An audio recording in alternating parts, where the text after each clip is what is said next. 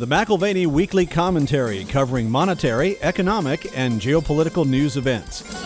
We're at a new stage of instability.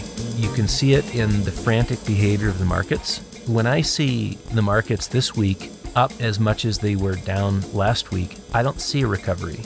I see a frantic and desperate desire for normalcy. The volatility in both directions is so erratic as to be dangerous. And when it becomes this volatile, remember that there's only so much volatility that these risk metrics can handle before they blow up. Now, here are Kevin Orrick and David McAlvany. Welcome to the McAlvany Weekly Commentary. I'm Kevin Orrick along with David McAlvany. Well, you're a traveling family, and Dave, most often I talk about your travels and w- what you've learned. But last night we were talking about Declan, your 16 year old son, and some of the observations he made while he was with your wife at a think tank in Austria. Would you share the thought? yeah, well, you know, it's fun to see them involved with this global think tank dealing with culture, and my wife's particular interest is in the arts and entertainment. And for my oldest son to sort of see big picture conversations happen about public policy and the way that ideas filter through into communities very very healthy for these are influencers and what was the percentage of phds in this group that your son yeah he's 16 years old but he got to hang with I some i think 70 75% yeah. were phds and so that left our family contingent on the undereducated side, which is fine. But, you know, we were sitting over a Talisker last night when you brought up what Declan said. Yeah, he said the macro thinkers tend to grab a beer or a glass of wine and think expansively about the world, and the micro thinkers prefer a caffeinated beverage to focus the mind and bang out the details. That's a keen observation. That's true. You know, I'm not much of a detail person when we have Talisker Day. Now it's true, but we do have very expansive conversations. Yeah, can you believe? Okay, so we went about two years where we couldn't meet at the restaurant that we've met at for years and years and years. Uh, it's called Ken and Sue's. It's now called 636 Main. We're back there face to face meeting with Talisker. Uh, you know, COVID had shut things down for a little while. Back Can, to table 30. Yeah, table 30. Can you believe we're already into the fourth quarter no. of 2022? As much as investors had hoped for an all clear from bear market dynamics, yeah, it's hard to believe we've started the fourth quarter. But we had those bear market dynamics earlier in the year. What materialized through the very end of September was nothing short of ominous. The devil's in the details, they say, and there are more than a few details lurking in the realm of interest rates, interest rate derivatives, and portfolio leverage. Well, and if we're going to get detail oriented, in other words, caffeine rather than alcohol, we've got inflation still raging. Look at Germany.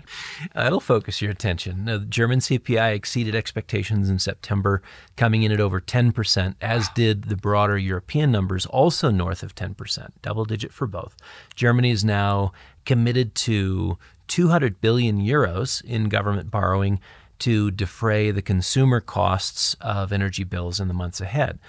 200 billion is a big number. That figure is far more significant from a fiscal standpoint if you're comparing the 200 billion to the 2 to 3 billion in tax savings which had been proposed by the English Chancellor of the Exchequer last week. Again, it was a tax break for the rich, 40% tax rate instead of 45 and it would have saved them 2 to 3 billion in taxes.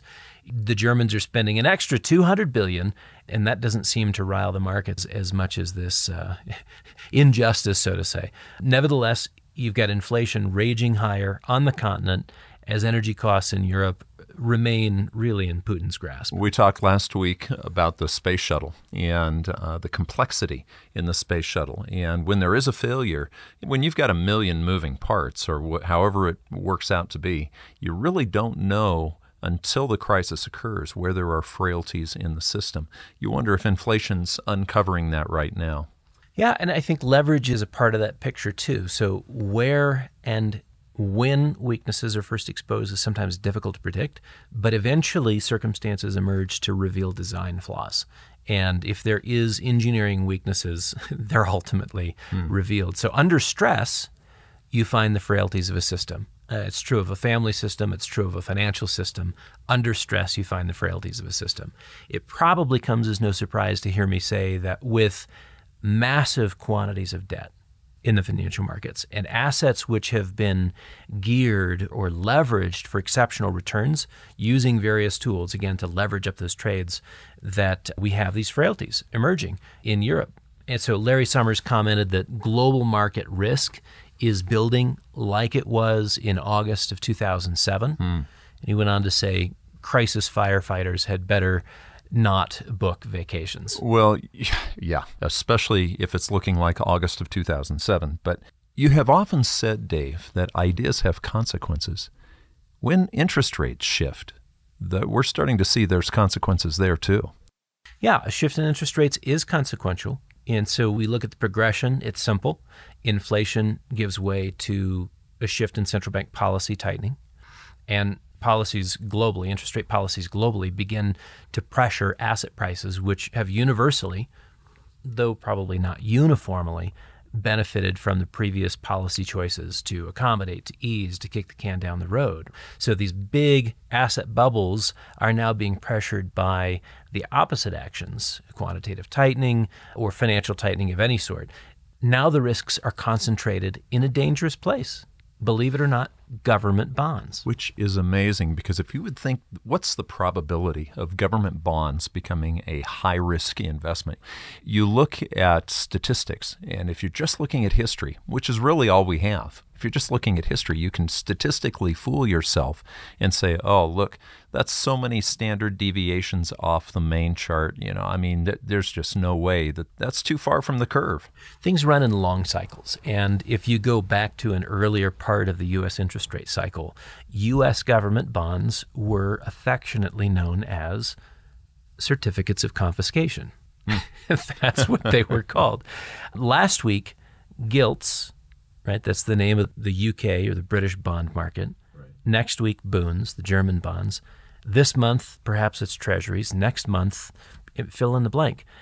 I mentioned in the commentary last week how trades are set up by speculators with risk parameters, by investors and pension funds and investment groups. You set these risk parameters, and those parameters are thought to adequately encompass a reasonable number of standard deviations. In other hmm. words, uh, there's enough history to cover normal circumstances, normal probabilities, normal asset price behavior. Then events emerge that were low probability given the historical range chosen surprise, surprise, you have a black swan. Yeah. Nassim Taleb wrote a book called The Black Swan, talking about this very thing. Yeah, it just hit me when you brought up gilts. I guess that's appropriately named. You know, if you actually were going to borrow money that you either didn't intend on paying back or that the person who loaned it to you would lose a tremendous amount of money, I guess you would call that the gilts. You would you? feel very you, guilty. the gilts, yeah. Feel very guilty to walk away. By now, last week's bout of volatility, if you're looking back at the news through the weekend, you get it. Um, we had the required central bank interventions. Everyone, I, I think, understands what happened. Fixed income assets. These were bonds within pension portfolios, which were leveraged as much as seven they times. crushed. Had their value crushed by a rapid rise in rates. So not only did the fixed income portfolio suffer, but it was a leveraged fixed income portfolio. That triggered margin calls, the forced liquidation of collateral, which included similar bonds recycled and magnified the issue. As collateral was liquidated, interest rates rose even more, prices declined in lockstep, and more margin calls were triggered. So that sort of liquidation doom loop, as we've called it internally, was in effect last week. That pricing dynamic was reminiscent of the 1987 liquidation cycle, perpetuated by portfolio insurance. That was the name given to the structured derivative products meant to protect a portfolio from loss back in the 80s but under stress ended up being a multiplier of losses to the tune of 22% in one day. So the Bank of England intervened to prevent another Lehman moment. That was last week. Bloomberg reports $1.7 trillion in UK pension strategies hedged dynamically in this way. It's not a small number. No. So if something were to happen, you said the BOE, the Bank of England, could it be the Bank of Interventions at this point? Do they have the gilts? Uh, I'm just wondering. You know who should have the gilts? Is our own Treasury Secretary. Oh, so know? funny. Uh, Janet Yellen, you know, Grandma hours. Yellen. I'm- Just, you know, uh, one of my neighbors worked for her in San Francisco. oh, really? Yeah, when she worked for the Treasury Department. Huh. And you know, it makes me chuckle that just hours before the Bank of England panic intervention, Janet Yellen was quoted as saying, "We haven't seen liquidity problems develop in markets. We're not seeing, to the best of my knowledge, the kind of deleveraging that could signify financial stability risks." Hmm. Isn't that amazing? And then right after that, hours after that, you had the Bank of England or the Bank of Interventions uh, saying that they're going to do unlimited amount of QE to save the gilts or actually the pension funds, right? Is it possible that she's that oblivious? I don't know. Hours before, unlimited QE is announced Yeah. to save the British government bond market and some systemically important financial entity from imploding. At that moment, we have our Treasury Secretary reflecting on how well the market is functioning. Oh, it's just perfect. Yeah, just Bill perfect. King had this to say The Bank of England's excuse to intervene is pension funds. This is a reason. Is it the reason? Well, it can't possibly be the reason because we have two other central banks that were also intervening, Bank of Interventions. Yeah. Uh, yeah, the Chinese and the Japanese. As we've learned from the global financial crisis, there's always more than one roach. You may see one scurrying around as you turn on the lights, but there's always more than one. Never an isolated event, is it? Right, right. So, who was the Bank of England out to save? We'll find out as the weeks progress. In less than two weeks, we've had three central banks intervening in the markets. If you reflect on how this year has progressed, we started with a very rocky beginning to the equity markets, and we still have that fragility lingering. And it's now clearly in the debt markets as well, strongly entrenched in the debt markets. They're intervening in markets to bring either currency stability or bond price stability back into an otherwise vicious decline. Bank of mm-hmm. Japan, People's Bank of China, mm-hmm. Bank of England, we're in a new phase, a new phase of instability. And the Bank of England operations, first of all, they suspended the scheduled QT that was set to begin this week. And then we got the first round of quantitative easing back off the ground. The most impressive price action last week was that gold immediately moved higher. Mm-hmm. On the announcement that they were going to buy unlimited government bonds, gold responded as it should popped higher on the implementation of QE. Larry Summers, again reflecting on sort of the weakness in the financial markets and reminiscing, probably not fondly, from 2007, you know, said Japanese bond holdings need scrutiny. The reality, Kevin, is there's fragmentation and pressure building in multiple spheres within the financial system right now. Dave, one of the things that you love to do, oftentimes after we record the commentary, is go swim for a couple of miles. Now, I can tell you that I've taken you out on the boat and taken you a long distance away and dropped you off so that you could swim back to shore. That's sort of a fun thing to do, but you're always dressed. And I, I think about it. Nobody would know whether you're dressed or not unless the tide went out. And I think about what Buffett has to say. You know, leverage, isn't leverage a little bit like swimming naked and then the tide goes out? Everything's fine unless the tide goes out. Yeah. I love Buffett's reflection. You learn who's been swimming naked when the tide goes out. That rings true. We've got British pension managers buying, these are not small quantities, hundreds of billions in structured financial products. And yeah, they're among the undressed and recently exposed. Hmm. U.S. pension and insurance managers are only different by degree. Apparently, the differentiator is not whether leverage was included in the fixed income structures for the U.S. pension funds, just rather how much hmm. leverage was utilized. So it seems that too much leverage is the approximate answer if you're looking at the other side of the pond, going back to England. And frankly, it remains to be seen what other entities are at jeopardy. There, rates continue on a higher course set either by the central bank policy tightening or by market decree. But these are things that are going to continue to put pressure in the financial markets. Okay, but what's suspicious right now? BlackRock, the giant. I mean, the giant BlackRock. What is it that they're doing? Who is it that they're trying to protect right now? According to Bloomberg, they opted to reduce leveraged exposure in those pension assets. They were among the giant firms purveying them. Probably not a surprise there. So they're selling these structured leveraged products to pension funds. And they opted to reduce leverage exposure to those pension assets and move to cash rather than requiring additional collateral to meet margin calls. Seems like a logical step. Seems like almost a car manufacturer. You know, if you've ever gotten something in the mail, like a recall notice, mm, mm. you know, there's something inherently dangerous. Inadvertently, we put this in. You think they're trying to protect liability then? Yeah, I mean, it, they designed this thing or some of this stuff and seeing it come unwound, I think to be able to get ahead of the curve and unwind it, maybe it's kind, maybe it's a pragmatic gesture, very characteristic of Wall Street behemoths, as we know, always out for the other, not necessarily for themselves. Hmm. right. Philanthropists. But yeah. maybe, in fact, this was a form of market buy off. Hmm. Shrinking liability as much as possible prior to the next round of customer accidents. Before the tide goes out. Yeah, before the tide goes out. And so oftentimes these products are structured in a way of actually saving a portfolio. If you think about it, a lot of these structured products are to protect from downside risk, but greed has entered in through the years. And uh, a lot of it's because the central banks had everybody's back. We've talked many times about how when you know that you have really no risk on the downside, you're going to increase your leverage. Do you think greed plays more of a role right now in the leveraged exposure than it would have in the past? Yeah, the mechanics for these pensions and insurance companies, I mean, they didn't have to take this risk. You're looking at future liabilities and you're trying to match up current assets with future liabilities, the assets that you have with the required outflows in the future. So, yeah, a portfolio of zero coupon bonds could just as easily get you to the cash payouts that you need for pension obligations. And somehow these pension managers said, on the one hand, I don't want volatility. Mm-hmm.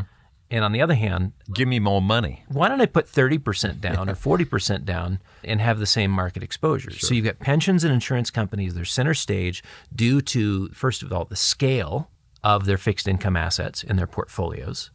And then, secondly, in this case, the desire for market protection. Again, you, you wrap in derivatives into the equation, and it works well until it doesn't. Mm-hmm. These are beautiful, dynamic, complicated PhD type products, and they work until they don't work.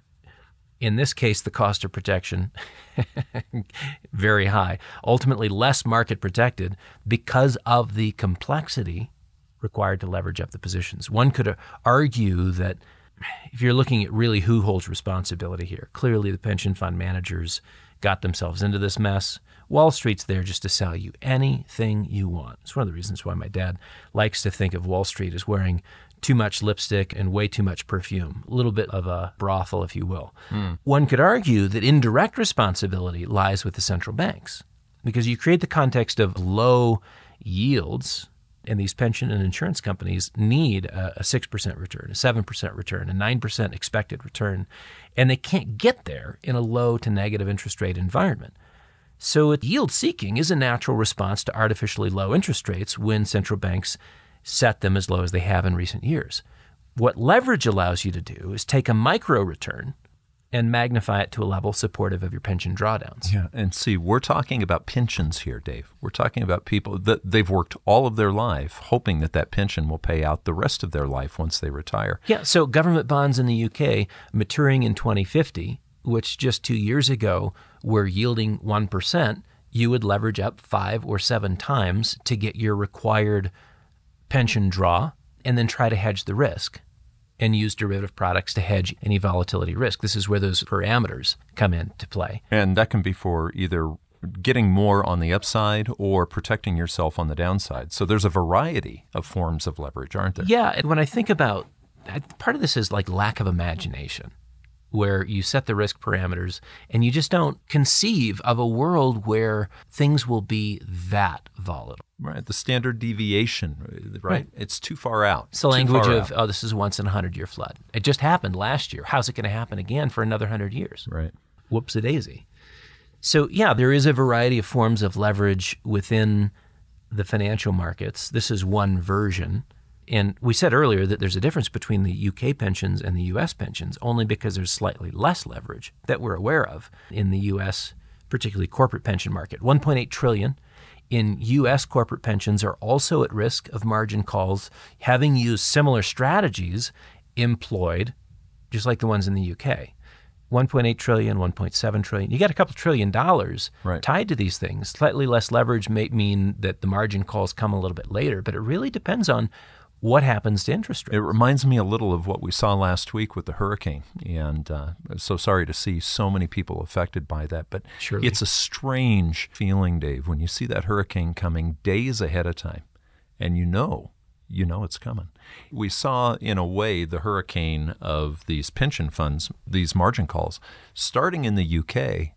But what you're saying is we've got 1.8 trillion that could be receiving margin calls as well here in the United States. That's right. That's right. So, I mean, other leveraged players, banks come to mind. Banks have these huge fixed income portfolios. At least in the United States, they're not required to mark those assets to a real time market value.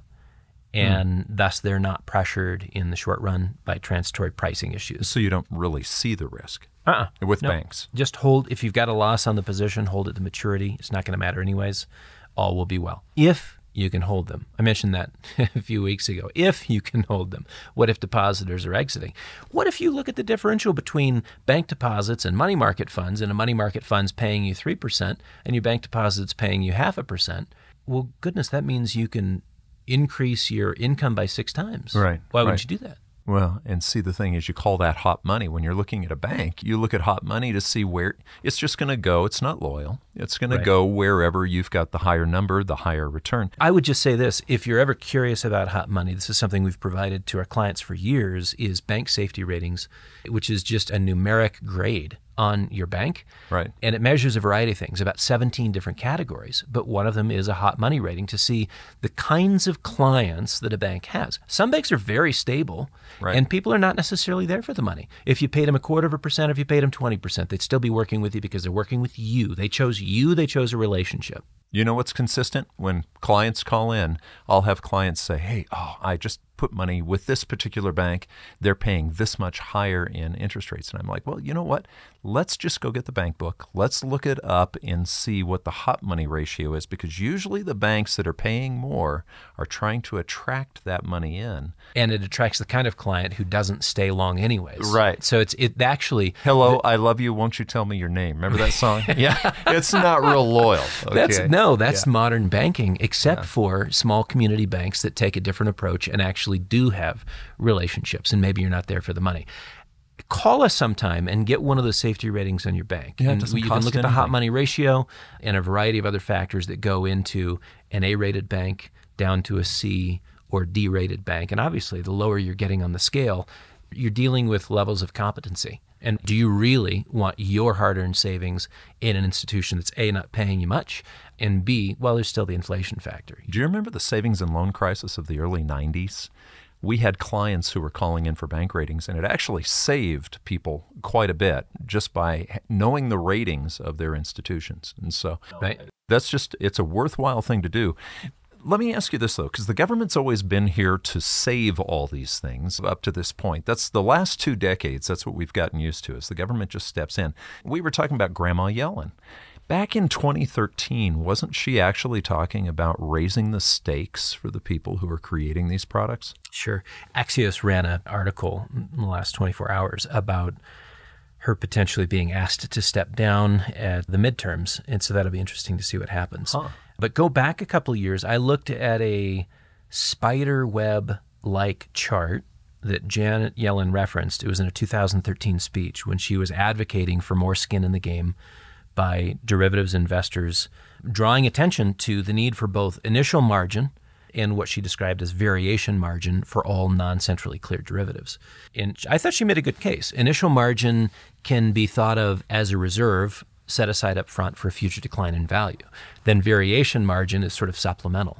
Subsequent calls, if you will, on collateral or cash to supplement in the event of a decline past the amount originally posted. You climbed Mount Hood, right? Yep. Yeah. Uh, okay. Rainier. Well, same concept. Okay, it's a volcano. Do you remember when we read Deep Survival by Gonzales, mm-hmm. the five people who were clipped together on Mount Hood, and it was like a network of people, and so it reduced the risk one by one, but it also increased the risk for all five, and all five ended up falling. This sounds like a network. It sounds to me like what Yellen was proposing was clipping in and actually creating a network. Well, that's right. So in theory, she's right. It reduces risk. But in practice, it could bring the whole thing down. It gets more complicated. So yeah. I, I doubt that when those subsequent calls for cash or collateral come, that raising cash, I mean, it's going to be a challenge. It recreates the selling dynamics we saw last week. It's well intentioned risk management, but in the real world can have an effect that exaggerates system stress. It doesn't alleviate it. You want to moderate the risk in the system. You're asking people to put more skin in the game, right. and all of a sudden you're turning a, a small liquidity crisis into potentially a systemic liquidity crisis. What I concluded looking at that chart was simple. The global derivatives market is a network. Yeah. With interconnections yeah. that tie hundreds, if not thousands, of institutions together into one giant trade. So we've talked about this everything bubble. Well, behind the everything bubble are a series of layers of derivatives that interconnect all your global financial institutions. Yeah. Ripples are felt by everyone in the game. And what we had last week, what we still have into this week, ripples are now in motion. So, Contagion is built into the interconnectedness of the system. So, does that interconnectedness? Uh, this morning, when my wife was making breakfast, she said, I heard on the news about Credit Suisse and that they were so close to default.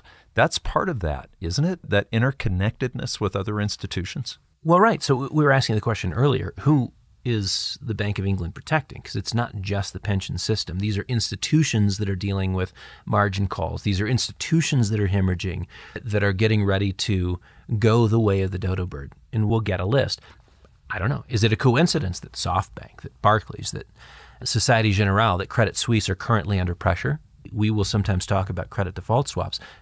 Credit Suisse has their credit default swaps. That's the cost to insure against default.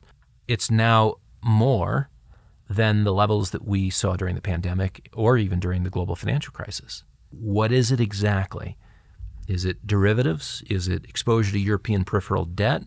We have not just Credit Suisse, but other financial institutions where it's too early to say who survives or who doesn't. But postmortems often reveal the definite cause of death. Right? This is what they died of. Right? But prior to that, diagnosis of disease could be tricky. We have a pretty good idea of what ails the system, and then ultimately what takes the system down.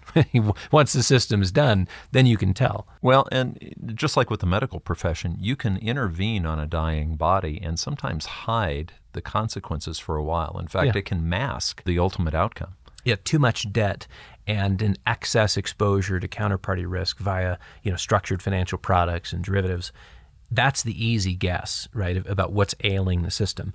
That narrative is a little bit like the causes of obesity. The problem has been in the making for some time. this didn't happen overnight. And it's gradually taking a person towards an untenable and dangerous outcome, whether it's a heart attack or diabetes or a stroke.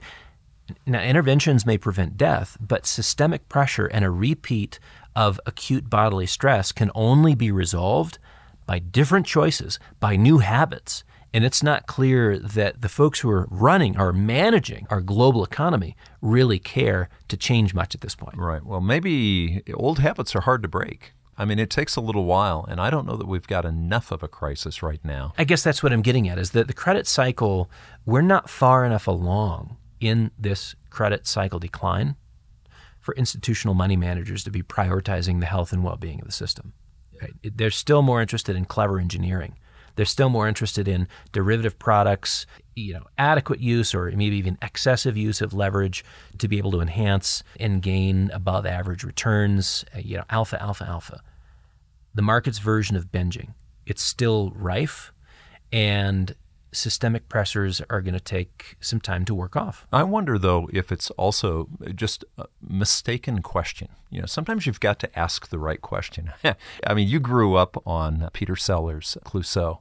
You remember, and I'm going to just tear it up terribly. You might do better than I, but remember when he asks uh, that man if his dog bites.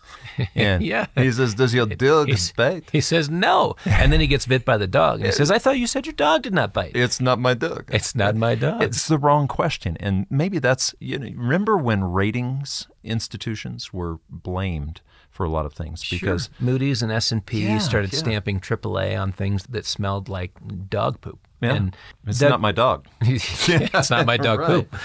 Doug Noland in the Credit Bubble Bulletin recalls the last round of stress in structured financial products. This weekend, he says investors and regulators were quick to blame the rating agencies when it should have been obvious to anyone doing real analysis that transforming trillions of risky late cycle mortgage credit into mostly top rated securities was fanciful financial alchemy. Mm-hmm.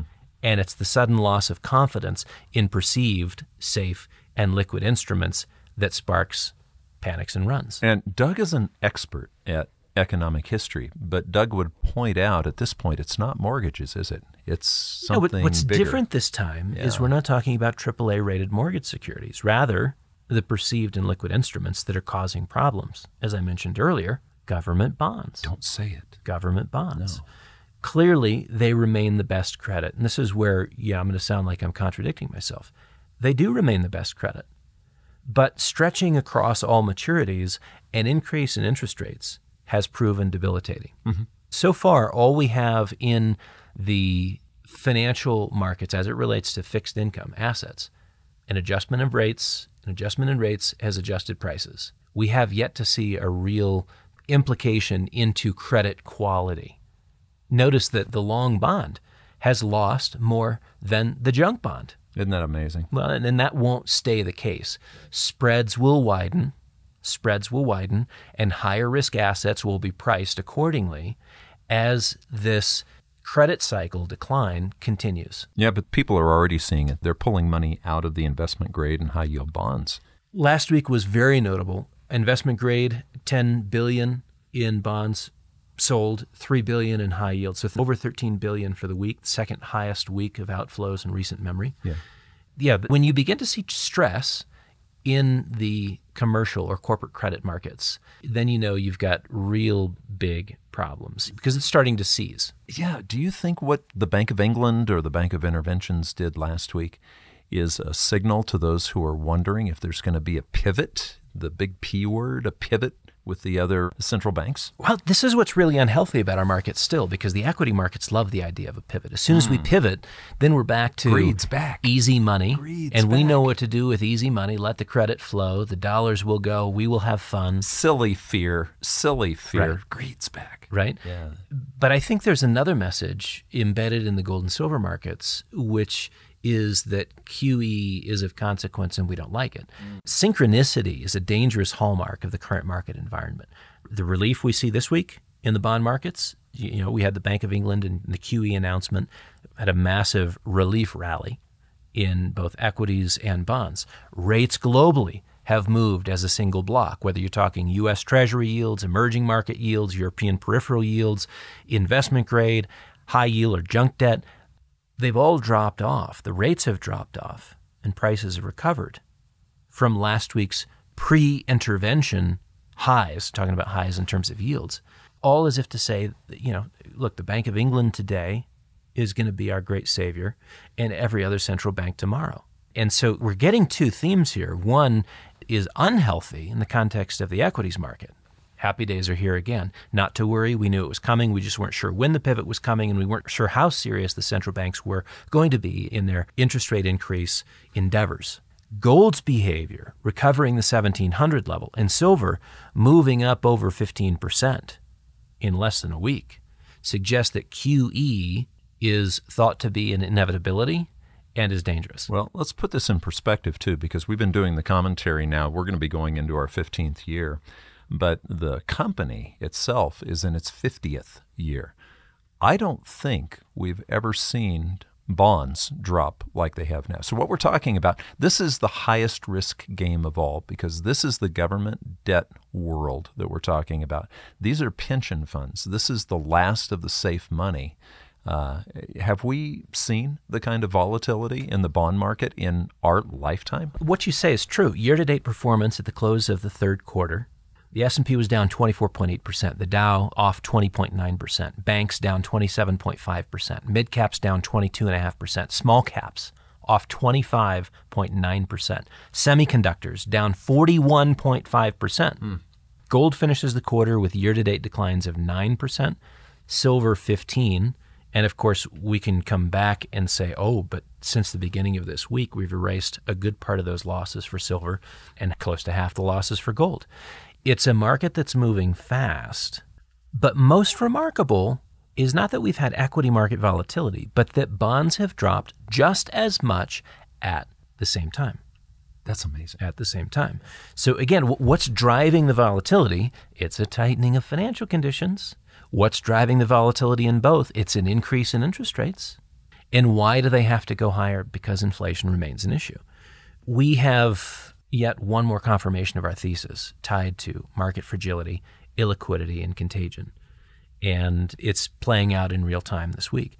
There's a funny cartoon that I saw and it shows one colleague you know speaking to another colleague he says my kid told me a riddle yesterday which falls faster a pound of bricks or a pound of paper and then the coworker responds is it 30 year paper? Oh oh, oh see and that's what i'm talking about dangerously close. But that's not just here. You know china has had relatively low inflation during this period of time. But you know you talk about the credit default swap market. You watch that closely because that measures what people feel is the oncoming risk. And the CDS market in China has really rapidly increased. That's right. When you're navigating, it's helpful to have a compass. And sometimes you're navigating through very challenging waters, and still you get good information from the compass. You, of all people, could talk to that as a celestial navigator. Right. We get information like we're reading a compass from the credit default swap market in uniform fashion, Last week we had Chinese bank CDS and even Chinese sovereign CDS, both uncomfortably high. Yeah, which means risk. There's oncoming risk. It means there's stress growing. It means there's an uncomfortability with the current state of the financial markets in China, just as there is with the European banks we mentioned earlier. Developer bonds in China remain under pressure. No real recovery in view for that GDP growth driver. And there's a really critical element. I'm not exactly sure how this is going to play out, but I wonder if the decision has been made. Maybe it's after the next major political convention. We're just weeks out from that. But I wonder if the decision has been made to gradually edge towards a new exchange rate level, to lean into the manufacturing and export capacities of the mainland. Are you talking devaluation of the straight yuan? up, straight up opportunistic devaluation. If China wants to keep a larger slice of the global GDP pie, then devaluation may be a policy choice. You've got Germany on its back. You've got them wondering if they can run as many shifts with lack of available energy sources. You know, natural gas is a significant constraint to full out production and exports from Germany. And I wonder if China wants to keep a larger slice of the global pie, devaluation might be that policy choice. Hmm. They've preferred a stable currency, and arguably a stable currency would suggest that they favor shaping their economy in the direction of the consumer and away from that export led growth, which they've had, the mercantilist model, for so many decades now. But here they are, pressured by the developers who were contributing over a third of their GDP growth. They're on their back. They're circling the drain. We had the largest of them, Country Garden, last week jumped nine percentage points. Hmm. You know, nine percentage points. So I think their bonds now yield close to 50%. It was the high 40s, 46, 47, 48% at the end of the week. That's a big deal. But I think about their ideal growth path and how they have not really been able to get on it or stay on it. Expanding the household share of GDP, they just can't do it. Hmm. They've tried to make it happen and it's not happening. Property development has driven a massive amount of growth, demand for commodities, and the whole lot. And that's now in reverse. If you had a certain number of strengths, maybe you default to sort of your strengths from high school or college and just assume that this may not be my adult self, but at least I'm comfortable being this. Manufacture, export. Right. They've got the capacity. And they're willing to take on some inflation because they don't have high inflation yet. Well, that's a particularly intriguing element because they don't have, relative to the rest of the world, they're low single digits versus double digits in the US and Europe, nearly double digits in the US and double digits in Europe. This would exacerbate inflation issues in other Asian countries, certainly, if they started to devalue their currency, but it would perhaps position the Chinese for an improved position in tradable goods. Do you remember I know you do because we've talked about it. When the United States had enough muscle, you know, just with our worldwide foreign policy, that China would think twice before devaluing against the U.S. currency, or Russia would think twice, or OPEC. Let me ask you with OPEC and Russia now cutting the amount of oil that they're going to be supplying to a market in a period of time where you have a European energy crisis. What's happened to the U.S. as far as our ability to maneuver things? Maybe I'm missing a couple of layers here. We're in one of the best positions we've been in in a long time relative to the rest of the world. Huh. We're a net energy exporter. Think about the stress and strain and one of the primary inflation inputs for the Europeans. It's energy dependency and prices that are multiples of what we're paying because they have to import it. We are producers and we are net exporters of natural gas and of oil. And that puts us in a pretty strong position. I'm not suggesting that those supplies are infinite. Right. Or that we're not going to have significant decline rates in the shale patches that are today providing us with ample supplies. That I think is an inevitability. But for the time being, it explains why both in terms of higher interest rates in the, here in the U.S. as well as strong energy sourcing, we do stand out as a superior economy. One of the things I love when you have Dr. George Friedman on is I think about the world as a chessboard after he's on every time. And so if I were thinking of this as a chess game, I'm not trying to imply anything. I'm just saying you've got the pipeline issue and the question right. as to what happened to the pipeline. You've got OPEC and Russia cutting their oil supplies. OPEC, OPEC is talking about cutting the barrels. So could it be that at this place in time, the United States is pulling out their queen and playing the queen on the board? Yeah, we saw last week the UK. They make a, a play for a different strategy from a fiscal standpoint, and right. it blows up in their face. So everyone is aware now that the markets are sensitive to the kinds of monetary policies and fiscal policies that get implemented. And so we have that with Russia and OPEC. $90 a barrel right. makes sense to them. They can pay the bills, keep the lights on at 90. And less than that, things aren't as comfortable. Right. And the pipeline. The pipeline so, wasn't, so, so that's, wasn't that's an the, accident, was That's it? the main thing is that Russia and OPEC, they're talking about cutting production by 500,000 to a million barrels in order to maintain a high energy price. Right. Because that's good for them fiscally. Right. They have to, and they will do what's necessary to keep the price of oil high in that $90 range. Then who knows what happened with the Nord Stream pipeline leak? They originally said it was an earthquake. Yeah, but the seismic stations in Sweden, Finland, and Norway ruled out earthquake as the cause of the leaks, saying that their equipment registered two explosions, specifically two explosions. Now, I don't know who does that or why. Well, you've seen enough Bond movies. You know who does that or why. They have to have a big submarine to do it, I think. I, maybe I'm wrong, but isn't that thing way under the water? There's a few people who have big submarines well, these days. so. yeah, that's true.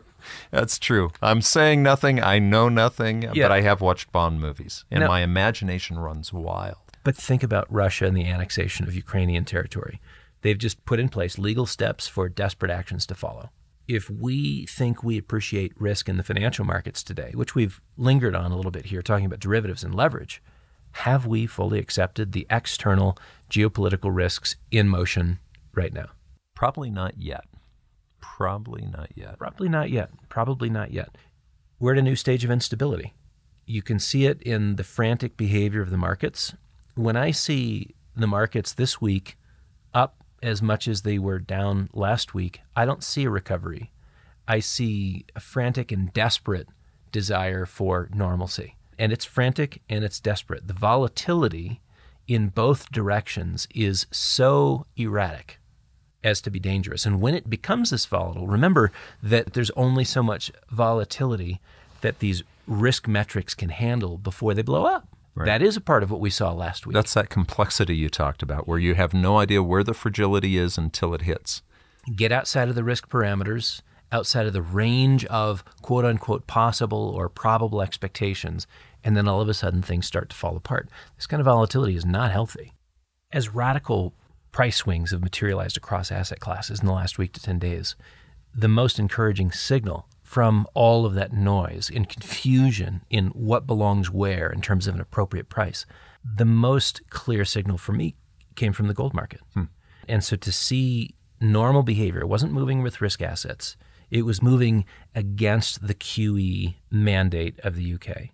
To the degree that we continue to see central banks put in a similar position where quantitative tightening has its limits because this mountain of debt simply can't be maintained at higher and higher rates. And as things continue to break, and central banks resort to, as the UK did, quantitative easing straight away, expanding the balance sheet, not shrinking it, then I think we continue to have this preference for real things, this preference for inflation protection.